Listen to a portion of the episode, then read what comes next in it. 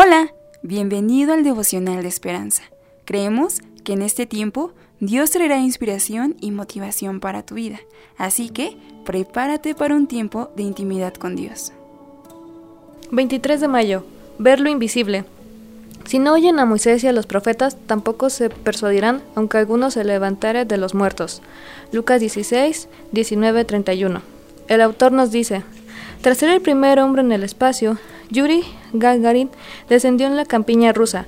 Una campesina, al ver al cosmonauta vestido de anaranjado, aún con el casco y arrastrando dos paracaídas, preguntó sorprendida: ¿Puede ser que hayas venido del espacio? A lo que él respondió: En realidad, sí.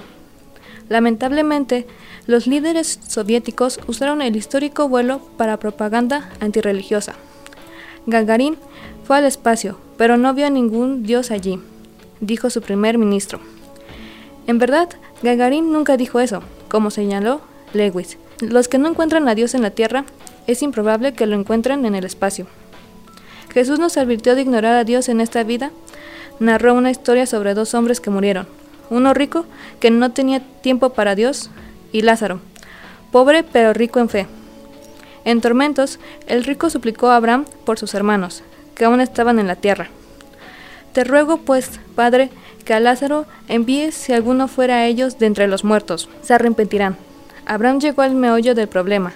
Si no oyen a Moisés y a los profetas, tampoco se persuadirán, aunque alguno se levantare de los muertos. Ver es no creer, escribió Oswald Chambers. Interpretamos lo que vemos a la luz de lo que creemos. En cualquier parte que estemos, debemos pensar y agradecerle a Dios por lo que tengamos, sea poco o mucho. Oremos. Padre mío, te pido me des paciencia, fe y sabiduría para esperar la bendición que tú has prometido con tu amor. Amén. Esperamos que hayas pasado un tiempo agradable bajo el propósito de Dios. Te invitamos a que puedas compartir este podcast con tus familiares y amigos para que sea de bendición a su vida. Puedes seguirnos en Facebook, Instagram, YouTube y Spotify como Esperanza Tolcayuca.